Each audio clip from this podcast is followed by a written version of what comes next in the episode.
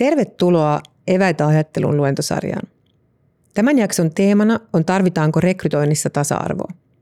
Luennoitsijana meillä on yliopiston lehtori Tuija Koivunen Itä-Suomen yliopistosta.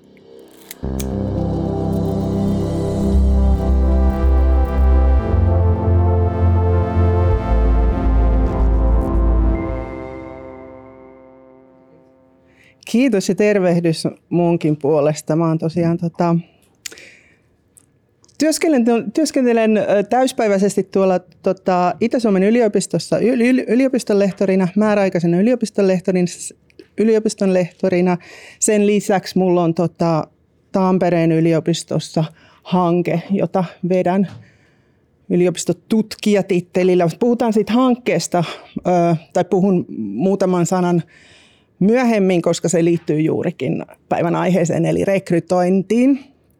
Ja tosi hauskaa, että olette, olette kiinnostuneita tästä ää, rekrytoinnista ja tasa-arvosta, joka on tänään, tänään tosiaan aiheena ja otsikkona vähän provosoivastikin, tarkoituksellisen provosoivastikin, että tarvitaanko rekrytoinnissa tasa-arvoa. Ää, vastataan, vastaan siihen kysymykseen ää, myöhemmin, mutta, mutta koska mä oon tutkija, tutkija tänään lähtee liikkeelle käsitteiden määrittelystä, niin – niin tein toki minäkin. Eli tasa-arvon käsitteestä varmaan intuitiivisesti sanoo ihan kaikille jotain, mutta se ei ole ihan, ihan tota selvää, että mitä, mitä se tarkoittaa milloinkin, koska sitä käytetään ja ihan, ihan niin kuin syystä käytetään monitulkintaisesti niin, että se saa eri yhteyksissä erilaisia ja ehkä aavistuksen ristiriitaisiakin merkityksiä. Ja yksi ero on sitten tasa-arvon käsitteellä ja yhdenvertaisuuden käsitteellä, että mitä, missä, missä menee niiden välinen ero. Suomessa tasa-arvon käsite on perinteisesti tarkoittanut hyvin pitkälle naisten ja miesten välistä tasa-arvoa. Ja nyt kun mä sanon näin, niin mä olen hyvin tietoinen siitä, että on olemassa muitakin sukupuolia kuin naiset ja miehet, mutta tota, tässä, tässä rekrytointikuviossa, josta, josta tänään puhun, niin muut sukupuolet ei juuri näyttäydy, koska meillä ei yksinkertaisesti meillä ei ole tarpeeksi tutkimustietoa tai tietoa siitä, että miten ne muut sukupuolet siellä kuviossa ää, kulkee. Naisista ja miehistä on selkeästi enemmän ää, tietoa. Eli tasa-arvon käsitettä käytetään yleensä, tota, kun puhutaan naisista ja miehistä, Johtuu varmaan osaltaan Suomessa siitä, että meillä on ollut jo aika pitkään, monta monta vuosikymmentä, tasa, niin kutsuttu tasa-arvolaki. Se on laki naisten ja miesten tasa-arvosta ja niin edelleen. Mä en muista sitä koko litania sen, mutta tasa-arvolakina tunnetaan. Ja se on alun perin käsitellyt öö, naisia ja miehiä nimensä mukaisesti, mutta kun sitä lakia on uudistettu, niin sinne on lisätty myös muita eroja ja ikään kuin tilaa myös muille sukupuolille ja, ja tota, muille eroille. Ja sitten on erikseen yhdenvertaisuuslaki, joka on enempi keskittynyt niihin muihin eroihin. Ja tämä on osaltaan vaikuttanut tämä lakien jakautuminen siihen, että tota, tasa-arvolla usein tosiaan tarkoitetaan sitä naisten ja miesten välistä ja yhdenvertaisuudella sitten niitä kaikkia muita eroja. No, tänään, tänään kun mä käytän tätä tasa-arvon käsitettä, niin mä tarkoitan tai käytän sitä hyvin laajassa merkityksessä, eli mä, mä niin sisällytän siihen monissa kohti, kohti tota, muitakin eroja kuin sen sukupuolen, tai ainakin yritän tehdä niin. Tosin puhun kyllä välillä myös ihan naisista ja miehistä. No, Johanna Kantola kumppaneineen on kirjassa tasa-arvopolitiikan suunnanmuutoksia johdannossa erotellut tämän tota, tasa-arvon kolmeen erilaiseen tasa-arvon ikään kuin muotoon, jos näin voi sanoa. Ensimmäinen on yhtäläisiin oikeuksiin perustuva tasa-arvo, joka on semmoinen hyvin niin kuin peruslähtökohta. Se tarkoittaa kaikkien ihmisten samanlaista kohtelua ja syrjimättömyyttä, joka meillä Suomessa on hyvin ikään kuin hoidettu lainsäädännöllä. Meillä on Suomessa hyvä lainsäädäntö, joka, joka ihan, ihan kelvollisesti tota, määrittää kaikkien ihmisten samanlaisten kohtelun. Se on vähän niin kuin, niin kuin tosiaan lähtökohta kaikille. Sitten kantolakumppaneineen on toiseksi erottellut tämmöisen eroihin perustuvan tasa-arvon, joka ottaa sitten huomioon esimerkiksi erot naisten ja miesten välillä ja naisten, naisten kesken, naisten, miesten kesken. Eli, eli huomioidaan esimerkiksi se, että naisilla ja miehillä on erilaisia vastuita ja velvollisuuksia kovin usein meidän arkisessa toiminnassa. Ja sitten kolmas Kaantola ja kumppaneiden tasa-arvon muoto on moninainen tasa-arvo. Ja tässä tasa-arvo ymmärretään tosiaan myös muiden erojen kuin sukupuolen näkökulmasta. Ja tämähän tulee, tämä tulee niin kuin hyvin lähelle, ellei ihan samaan kuin yhdenvertaisuus. Ja nämä, on nämä ei ole mikään semmoinen lineaarinen kehityskaari, että mennään ykkösestä kolmoseen, vaan nämä kaikki on olemassa samaan aikaan ja niitä kaikkia tarvitaan. Sitten mä sanon muutaman sanan rekrytoinnin tutkimisesta.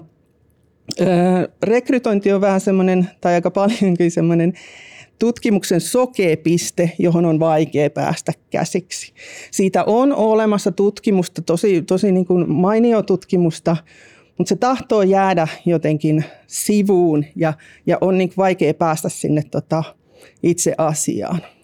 Johtuu osittain siitä, että työnhakijat ei ole, ei, ei ole työntekijöitä, eli työnhakijoiden ja sen työnantajan välillä ei ole minkäännäköistä sopimussuhdetta, eikä ole juuri minkäännäköistä suhdettakaan, on, on vaan se niin kuin työnhakutilanne ja, ja niin kuin aie siitä, että voisiko tämä ihminen tulla meille töihin.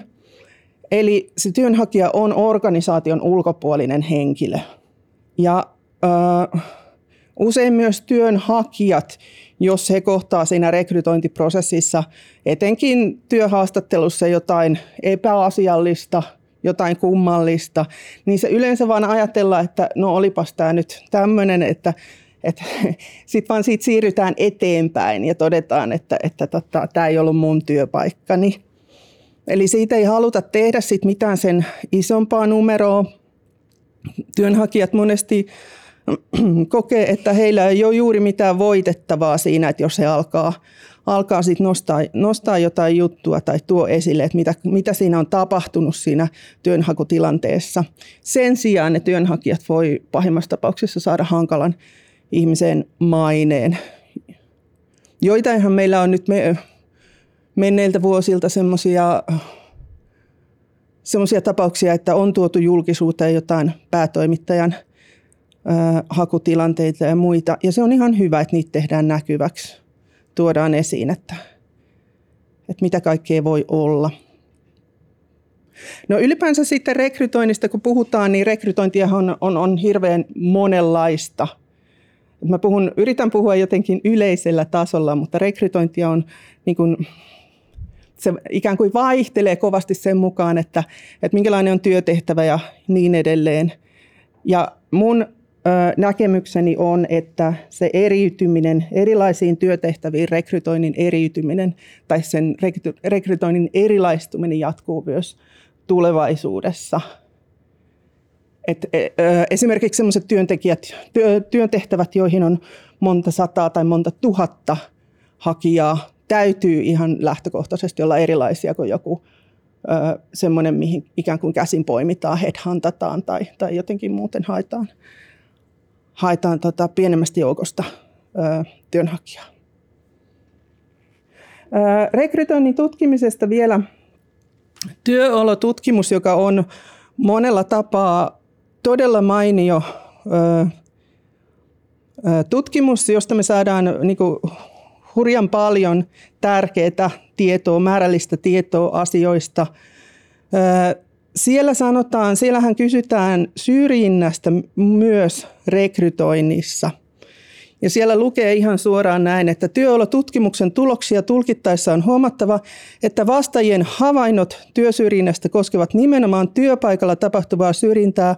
Palkansaajilla ei välttämättä ole havaintoja esimerkiksi uusien työntekijöiden rekrytointitilanteessa tapahtuvasta syrjinnästä. Eli kun siellä työolotutkimuksessa kysytään, että onko havainnut työpaikalla syrjintää, ja sitten kysytään myös, että oletko kokenut omalla työpaikallasi syrjintää.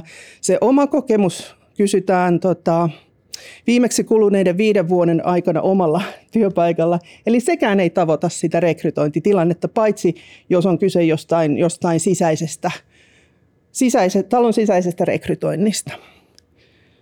Eli mainio tutkimus, mutta, mutta tota, kyllä siellä jotain, jotain, kun lukee sitä työolotutkimusta, niin jonkinnäköisiä lukuja sinne on saatu näistä ö, syrjinnästä rekrytoinnissa, mutta mä veikkaan, että, että se voisi olla paljon isompi, jos siihen pääsisi kunnolla jotenkin käsiksi.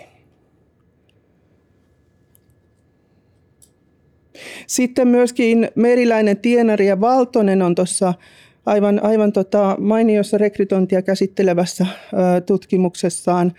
He on tota, tavanneet johtotason rekrytointeja tekeviä rekrytoijia ja haastatellut heitä välittömästi sen jälkeen, kun rekrytoijat oli tavanneet nämä kandidaatit, johtajakandidaatit, johtajakandidaatit, johtajakandidaatit joista tota sitten ää, niin kuin, äh, leivottiin seuraavaa johtajaa tehtävään. Mutta heilläkään ei ollut pääsyä näihin, näihin itse no, niin kuin, äh, äh, haastattelutilanteisiin ja näihin. Se on niin delikaatti tilanne, että sinne ei haluta tutkia, sinne ei haluta edes kameraa, eikä nauhuria, eikä mitään. Et se, se, sinne, se on niin kuin, sen takia se on, se on kerta kaikkiaan semmoinen sokea piste. Me voidaan tosiaan jälkeenpäin kysyä ja, ja saadaan paljon tietoa siitä, kun kysytään jälkeenpäin, että mitä siellä tapahtui ja minkälaisia asioita ja näin edelleen, niin kuin Meriläinen ja kumppanit on tehnyt. Eli he on päässyt kiinni niihin kuvauksiin ja perustelu, perusteluihin, joita nämä rekrytoijat on kertoneet ja joita he on tiedostaneet ja osanneet kuvata.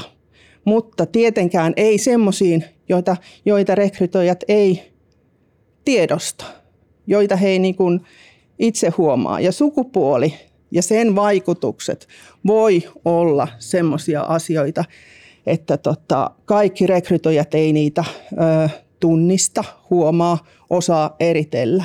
Se vaatii semmoista erityistä sensitiivisyyttä, sen sukupuolen tunnistaminen ja sen vaikutusten tunnistaminen, mitä ei välttämättä kaikilla rekrytoijilla ole. Toki toivoisin tietysti, että olisi, mutta välttämättä ei ole.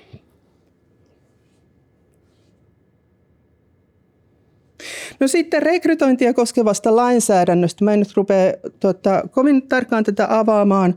Sanon vaan sen, että, että tota, Suomessa rekrytointia säätelee useiden lakien kokonaisuus. Suomen perustuslaki, laki naisten ja miesten välisestä tasa-arvosta, eli se tasa-arvolaki, työsopimuslaki ja yhdenvertaisuuslaki. Ne kieltää syrjinnän ja määrää oikeudenmukaisen ja yhdenvertaisen kohtelun rekrytoinnissa. Esimerkiksi tasa-arvolaissa sanotaan näin. Tämä on vähän lyhennetty, mutta suurin piirtein näin. Työnantajan menettely on pidettävä tässä laissa kiellettynä syrjintänä, jos työnantajan työhön ottaessaan syrjäyttää henkilön, joka on ansioituneempi kuin valituksi tullut toista sukupuolta oleva henkilö. Ja sitten vielä, vielä jatkuu siitä. Tässä tietysti huomio herättää tämä ansioituneempi. Sehän ei ole mikään niin semmoinen ykselitteinen asia. Ansioita voidaan mitata monella tavalla ja voidaan niin kuin määrittää ja miettiä, että mitkä asiat luetaan ansioksi ja mitä ei. Eli tämä, tämä lainkohta ei mitenkään ykselitteisesti ää, jotenkin niin kuin rat, ratkaise asioita. Mutta toki ilman muuta tämä on, on, on niin kuin hyvä ohjenuora ja jotain kättä pidempää asioihin. Usein rekrytoivilla henkilöillä ja johdolla muutenkin on semmoinen ö, oletus, että tehtävään palkataan pätevin tai osaavin tai ansioitunein tai muulla tavalla paras hakija. Mutta tosiaan ö, Paljon on kysymys siitä, että minkälaisia kriteerejä käytetään, kun sitä pätevyyttä arvioidaan. Se, se ei tosiaan ole mitenkään ykselitteistä, eikä, eikä, eikä itsestään selvää, että, että se, joka vaikka olisi tietyt selvät kriteerit ja niitä kriteerejä noudatettaisiin, niin ei ole mitenkään itsestään selvää, että, että sitten tulisi niin kuin varsinkaan mitenkään kaikilla kriteereillä pätevin henkilö, varmasti jollain kriteereillä. Ja ne kriteerit voi olla sitten ehkä vähän epäreiluja joitain henkilöitä kohtaan. Toinen ihan selvä asia on se, että rekrytoijat usein aliarvioi omien ennakkoluulejensa ja stereotypioiden vaikutusta siihen, että, että tota, miten he arvioi ö, työnhakijoita. Eli esimerkiksi työhaastatteluun kutsutaan usein ihmisiä, jotka muistuttaa ominaisuuksiltaan sitä rekrytoijaa. Tämä on sellainen asia, tämä ei ole mitenkään uusi asia. Tämä on 70-luvulla, 1970-luvulla jo Rosapet Moskanter huomannut tutkimuksessaan silloin ihan selvästi, että miehet palkkaa yritysten johtoon kaltaisiaan miehiä, jolloin naiset ja osa miehistä suljetaan ulos niiltä johtopaikoilta. Ja tämä on, tämä on, niin kuin, tämähän on mun mielestä ihan, ihan jotenkin niin kuin hyvinkin järkeen käyvää, että, että se se niin kuin itsensä kaltainen henkilö on tuttu ja turvallinen. Se ei aiheuta mitään, todennäköisesti aiheuttaa vähemmän yllätyksiä kuin joku ihan erilainen. Me tiedetään semmoisen ihmisen tausta ja toimintatavat ja niin edelleen. Me halutaan palkata se, koska se on, se on semmoinen varma valinta. Mutta siitä seuraa sitten tiettyjä asioita. Ja tänä päivänä, jos Kanterin tutkimuksessa 70-luvulla todettiin, että miehet palkkaa yritysten johtoon kaltaisia miehiä, niin tämän päivän ha- havainto on sitten, että, että, tota, että rekrytoijat noin ylipäänsä rekrytoivat henkilöt palkkaa mielellään sellaisia ihmisiä kuin he itse on. Vähän niin kuin myöskin tehtävästä riippuen. Toki mä ö, ajattelen myöskin niin, ja, ja tutkimuksesta on saanut sitä vahvistusta sille, että, että kun, tehdään ulko, kun ulkoistetaan rekrytoinnit johonkin ö, yritykseen, jossa rekrytointia tehdään ammattimaisesti, niin se riski siihen samanlaisen palkkaamiseen voi olla pienempi. Että et niin ammattirekrytoijat, jotka tekee sitä paljon, voi, voi niin kuin nähdä – heillä voi olla laajempi näkemys asiasta kuin esimerkiksi jonkun pienen yrityksen johdolla, joka, siis semmoisen pienen yrityksen johdolla, joka rekrytoi harvoin. Mutta sitten toisaalta se yritys, sen yrityksen johto tekee aina sen lopullisen päätöksen. Et siinä voi myöskin se tota, rekrytointiyrityksen ikään kuin tämmöinen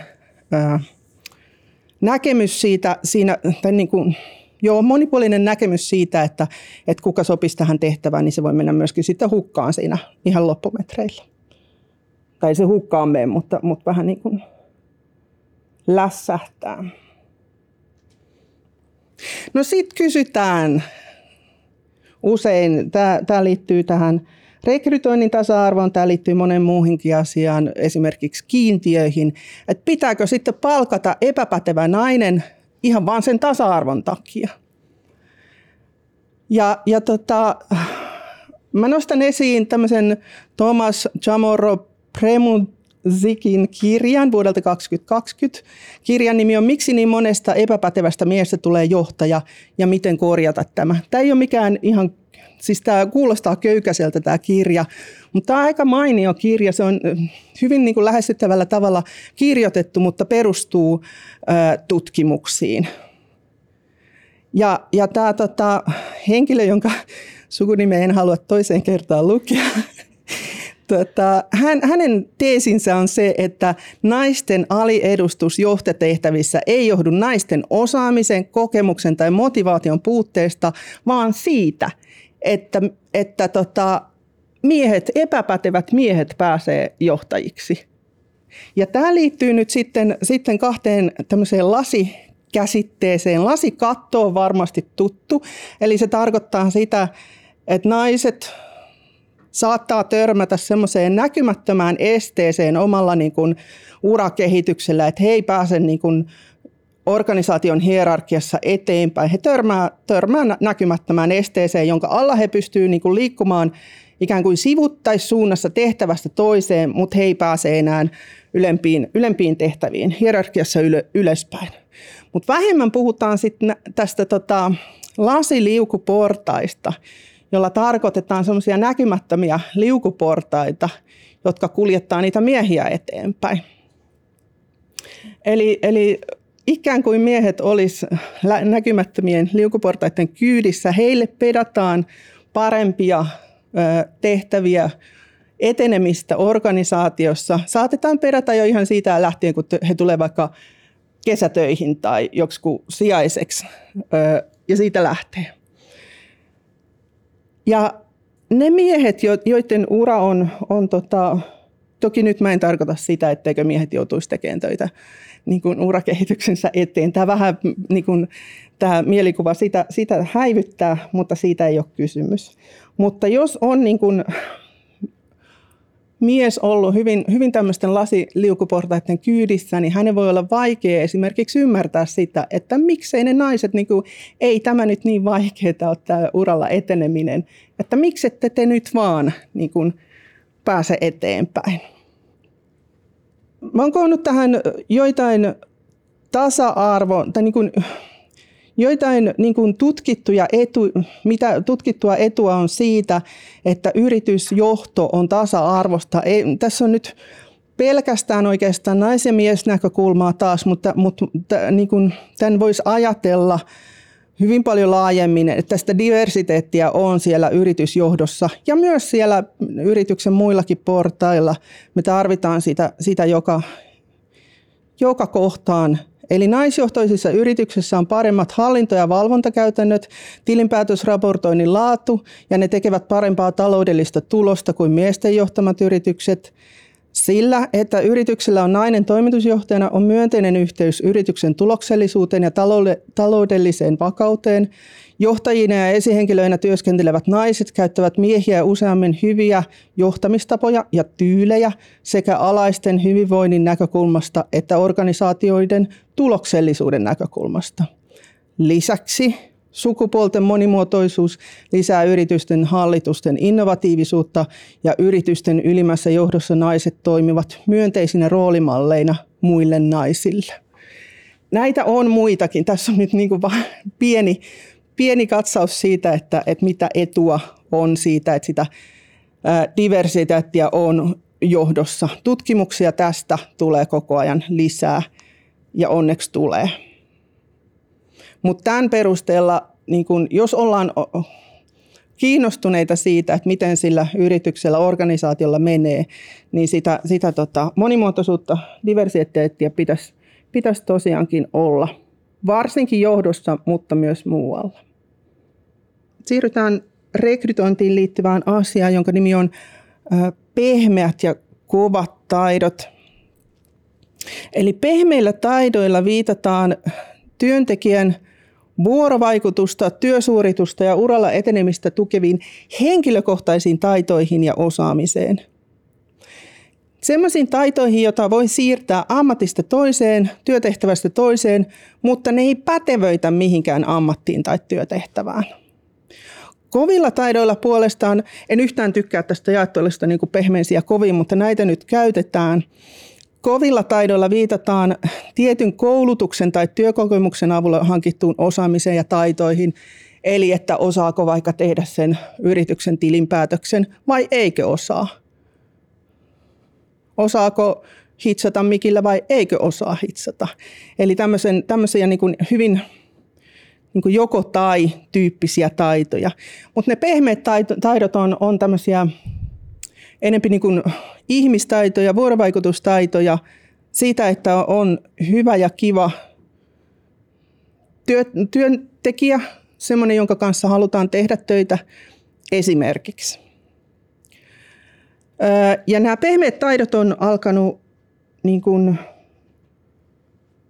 vaikuttaa, tai ne vaikuttaa enemmän semmoisissa, tai niitä, niiden avulla työntekijöitä arvioidaan hyvinkin paljon sellaisissa te- tilanteissa, jossa on ikään kuin kovien taitojen suhteen tasaväkiset hakijat. Eli ei saada mitään eroa sen, sen tota, kovien taitojen suhteen, niin sitten ruvetaan miettimään näitä, sitten viimeistään aletaan miettiä näitä pehmeitä taitoja, että mites tällä. Eli voi sanoa, että sitä mukaan kun työolot on työn fyysisen rasittavuuden osalta parantuneet, on siitä vuorovaikutuksesta tullut yhä keskeisempi osa työtä. Ja se vuorovaikutuksen myös esittämisestä ei riitä, että, että on näitä pehmeitä taitoja, ne pitää osata myös tuoda ilmi ja esittää sillä että ne huomataan ja havaitaan esimerkiksi tota, työnhakutilanteessa.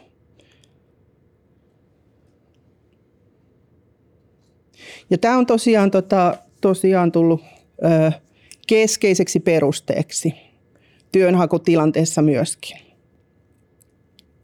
Ö, tähän liittyy sellainen käsite kun tietysti riippuu mistä, mistä, minkälaisista työtehtävistä puhutaan, mutta tähän liittyy sellainen käsite kuin työn palveluistuminen.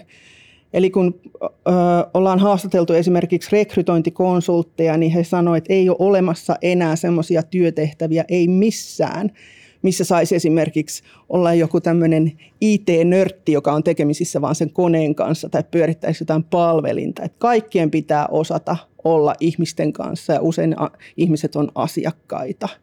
Eli pitää osata käyttäytyä ja olla ja, ja tota, näyttää jotenkin, jotenkin säälliseltä. Tähän liittyy myös tämmöinen käsite, joka tota, hyvän tyypin käsite, joka on seikkaillut tutkimuksessa aika pitkään varmaan sen takia, että se tulee sieltä, sieltä tota, rekrytoijien puheesta. Riitta Lavikka jo itse asiassa 2000 eli 23 vuotta sitten kirjoitti tämmöisen artikkelin, kun palvelukseen halutaan hyvä tyyppi. Ja tota, hyvän tyyppiin on mäkin usein haastatellessani törmännyt, että, että tota, rekrytoijat puhuu tämmöisestä hyvästä tyypistä ja se onkin sitten jännittävää, että mitä se tarkoittaa se hyvä tyyppi. Ja mä, mä oon esittänyt, että se tarkoittaa jonkinlaista oikeanlaista persoonaa, semmoista myönteistä henkilöä, näin aikoina erityisesti myönteistä henkilöä, joka ottaa vastaan työelämän kovenevat haasteet, jossa on potentiaalia, lupaus taipuisuudesta ja sopeutuvuudesta tai sitten muista työmarkkinoilla arvostetuista ominaisuuksista, joka siis ei ole hankala eikä ala pistää hanttiin joka tilanteessa. Mutta sitten se, että mikä, minkälainen se hyvä tyyppi kulloinkin on missäkin ikään kuin rekrytoinnissa ja näin missäkin organisaatiossa, niin se riippuu aina siitä työtehtävästä ja organisaatiosta, johon rekrytoidaan. Eli yhden organisaation hyvä tyyppi ei välttämättä ole toisen organisaation hyvä tyyppi. Ja sitten osa rekrytoijista on todennut, että tämä työntekijän persoonaa, sitä oikeanlaista persoonaa, kun sitä ei voi muokata tai muuttaa, tai ainakin se on todella vaikeaa, mutta sitten sitä kovaa osaamista voi, niin sen takia pitäisikin palkata yksinomaan niitä hyviä tyyppejä ja opettaa niille hyville tyypeille ne kovat, kovat tota, ö, osaamiset. Eli kouluttaa heidät, kouluttaa hyvät tyypit niihin tehtäviin. Että se olisi tärkeämpää se tota, persona. Kaikki ei ole tätä mieltä, mutta, mutta tietenkään, mutta, mutta tota, osa rekrytoijista on tosiaan tuonut tämmöistä näkökulmaa esiin. Jonkin verran on ruvettu jo onneksi puhumaan tekoälystä rekrytoinnissa. Esimerkiksi Sami Koivunen ja Heidi Lehtovaara on kirjoittanut tota,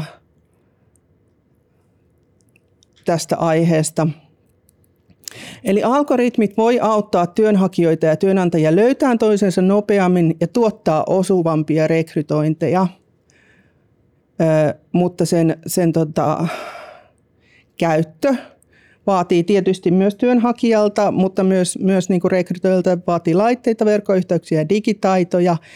Todennäköisesti kaikkea rekrytointia, niin kuin ihan, ihan tota, kaikkea suorittavaa työtä ei voida ää, siirtää digitaaliseksi, koska, koska työnhakijoilla ei kaikilla välttämättä ole mahdollisuutta hakea.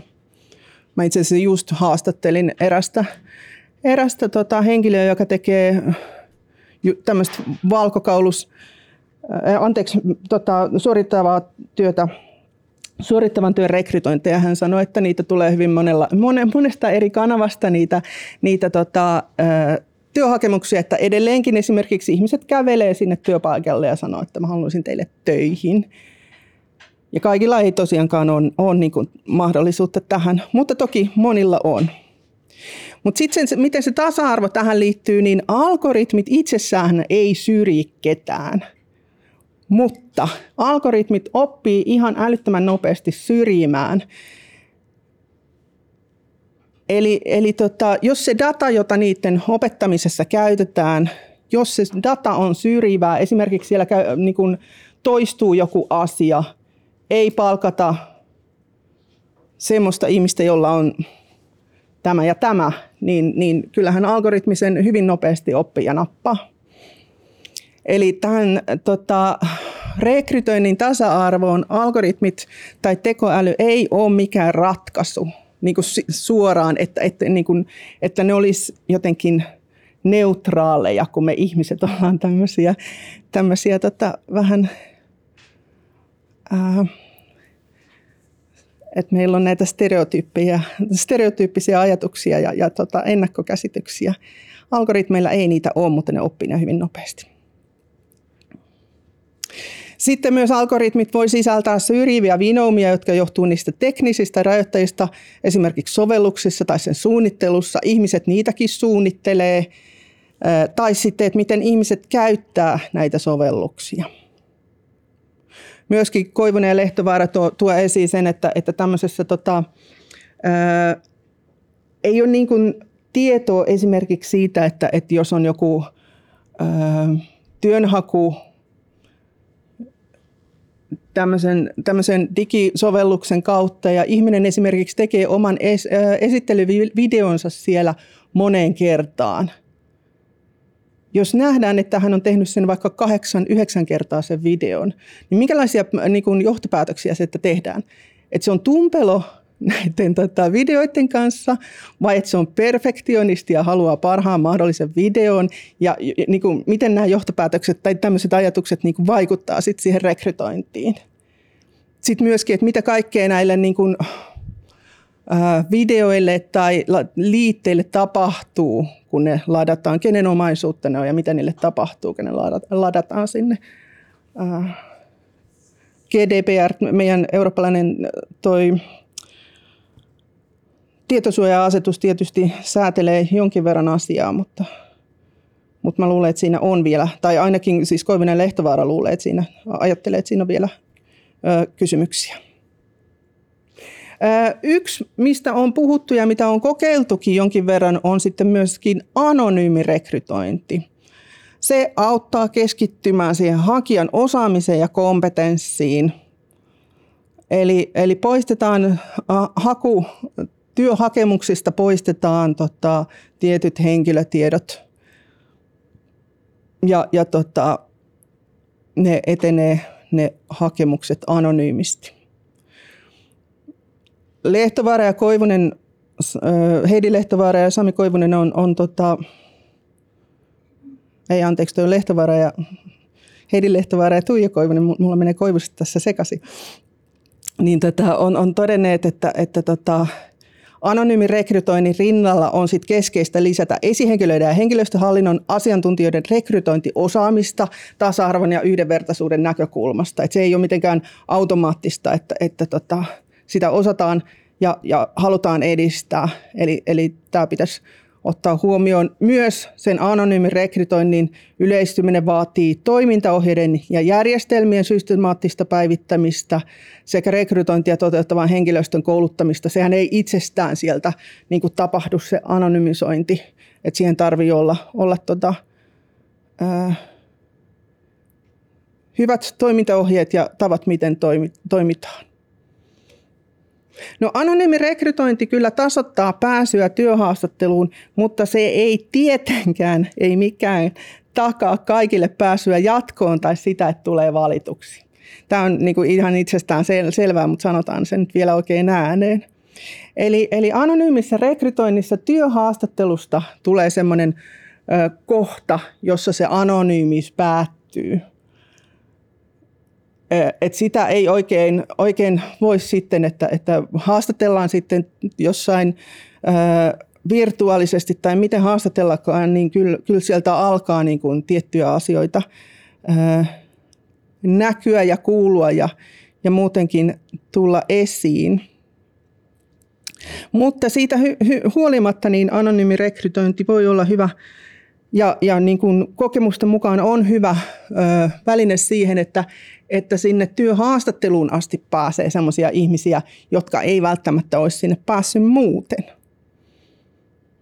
Että heidät olisi karsittu jollain, jostain syystä jo aikaisemmin.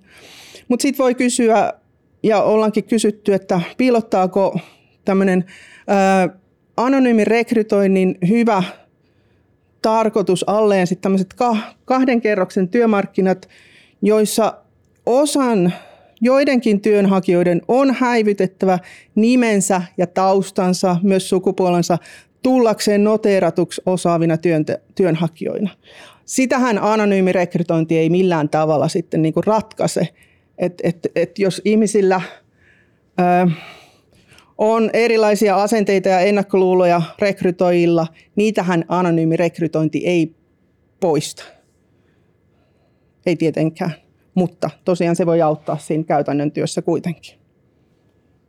Meillä on siis Tampereella kaksivuotinen tutkimushanke otsikolla Rekrytointi, osaaminen ja työnhakijoiden hakutaidot yhdenvertaisuuden perustana. Rahoittajana Työsuojelurahasto, jolle iso kiitos rahoituksesta – me ollaan tässä, tässä hankkeessa semmoisessa vaiheessa, että me ollaan pyydetty verkkolomakkeen kautta kokemuksia epäasiallisuuksista rekrytoinnissa.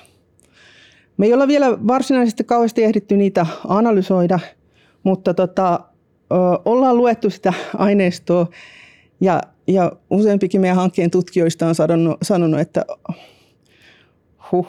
aika moista settiä tulee sieltä se on vähän masentavaa se aineisto sikäli, että, että niin kaiken näköistä on, on sattunut ja tapahtunut työnhakijoille. näissä ihmisten kertomissa kokemuksissa toistuu sellaiset kysymykset, jotka, joita, jotka ei niin millään tavalla liity siihen työtehtävään, ty, työtehtäviä työn tekemiseen tyypillisin tai niin kuin usein, useimmiten toistuva, toistuva on se, että naishakijoilta kysytään raskaudesta, perheen perustamisesta ja lastenhoidosta. Mä jotenkin olin kuvitellut, että tämmöisestä nyt rupettaisiin pääsee jo eroon, mutta ainakaan tämän aineiston perusteella ei näytä siltä. Toki, toki nämä voi olla vanhojakin kokemuksia, että tämä ei kerro semmoisesta ajallisesta muutoksesta mitään tämä aineisto. Monet näistä vastaajista kirjoittaa, he kertoo, että mitä on tapahtunut siellä, siellä työnhakutilanteessa. He on kokenut jotain epäasiallista ja kertoo, että, että tota, sen jälkeen, mitä he on kokenut, niin he ei kyllä haluaisikaan enää tähän organisaation töihin.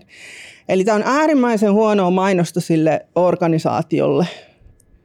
Ja, ja tota, voi olla, että se ei nyt kauhean laajalle leviä, mutta huonoa mainosta se on silti, jos niin kuin joku joku kokee siellä työnhakutilanteessa jo semmoista, että, että sanoo ihan, ihan, ihan selkeästi, että ei haluaisi sinne enää töihin sen jälkeen.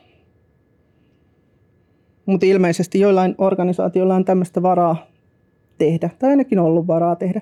Mä oon poiminut teille muutaman niin kun, esimerkin näistä, tota, ne on lyhennelmiä näistä kirjoituksista. Öö, Yksi esimerkki, rekryä hoitanut mies kysyi minulta puhelimessa ennen kuin olin edes esitellyt itseni, että olenko perheellinen ja aionko hankkia lapsia. Hän totesi heti, että näitä hän ei saisi kysyä. Eli tässä on hyvin tietoisia oltu siitä, että ei saa kysyä ja on kysytty silti. Tai siis kysy, itse asiassa sitä kysymistä hän ei ole mitenkään kielletty, mutta se vastaus ei saa vaikuttaa päätökseen millään tavalla, joten tota, on vaikea, vaikea, jos sitä kysyy ja saa vastauksen, niin vaikea osoittaa, että se ei ole vaikuttanut päätökseen. Toinen, koulutoimenjohtaja tivasi työhaastattelussa, onko perheen lisäys ajankohtaista ja montako lasta aiotaan tehdä. Menin lukkoon, vaikka olin kuvitellut valmistautuneeni ärhäkellä vastauksella. Olemme kärsineet vuosikausia lapsettomuudesta ja aihe on hirveän kipeä. Paikalla oli tuttu rehtori ja koulujaoston jäsen ja kukaan ei puuttunut tilanteeseen. Näissä tulee näissä monissa kirjoituksissa hyvin tämmöisiä niin kuin tunnereaktioita, mitä, mitä, tota, mitä äh, ihmiset kokee tässä.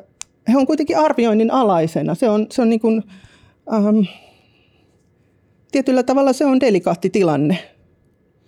No sitten kolmas. Kaikki meni hyvin, kunnes haastattelija eli yrityksen johtaja sanoi minulle, että olisi kiinnostunut palkkaamaan minut ja samalla sanoi, että olisi hyvä, jos laihduttaisin.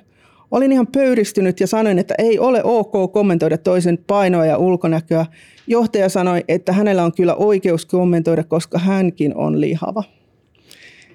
Niin, nämä on jotenkin hämmentäviä, hämmentäviä osa näistä kirjoituksista, että, että hyvänen aika.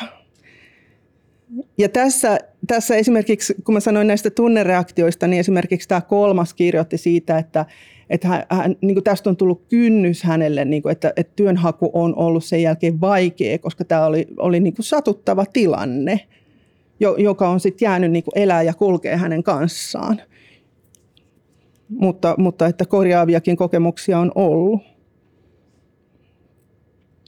Ylipäätänsä meillä on hyvin, hyvin rikas aineisto, ja, aineisto tässä ja, ja lisää toivottavasti vielä saadaan pikkasen. Meillä on joku satakunta näitä kirjoituksia. Öö, kädet syyhyä, sormet syyhyä, että päästään, päästään tätä, tästä tekemään kunnolla jotakin. Mutta sitten niihin, tota, siihen Äh, tämän puheenvuoron otsikkoon, että tarvitaanko rekrytoinnissa tasa-arvoa, niin mun näkemykseni on, että tarvitaan. Ensinnäkin sen takia, että rekrytoijilla on usein ennakko-oletuksia ja stereotyyppisiä ajattelua.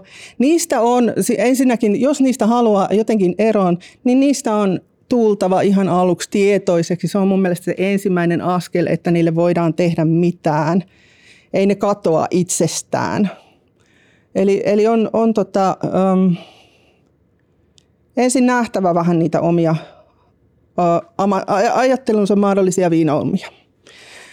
Lisäksi mä ajattelen, että rekrytoinnin tasa-arvoa tarvitaan, että niille uh, algoritmeille ja tekoälylle ei opetettaisi syrjintää.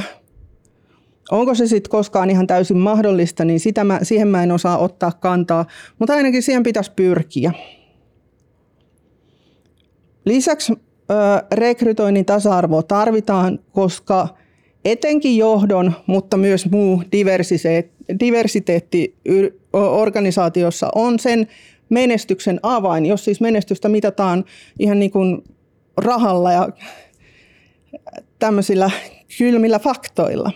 Se ei ole mun mielestä mitenkään ainoa, ainoa niin kuin, ö, syy tai niin kuin ikään kuin mittari. Se on yksi tärkeä asia totta kai, mutta mun mielestä rekrytoinnin tasa-arvoa puolustaa myös se, että tasa-arvo edistää työntekijöiden hyvinvointia ja sosiaalista oikeudenmukaisuutta, jotka on mun mielestä myös niin kuin hyvin tärkeitä asioita. Ei, ne, ei se kylmä raha tee ketään, tai niin kuin organisaation mene, rahalla mitattava menestys ole ainoa asia. Tässä oli mun vastaus esittämääni kysymykseen.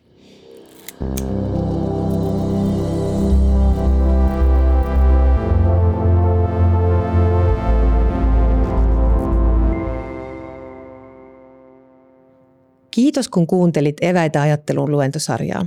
Yhteistyössä Aalto-yliopiston Future Work, työelämän tutkimusyhdistys ja Työ 2030-ohjelma – Lisää ja linkkejä löytyy osoitteesta www.aalto.fi kautta en kautta future work.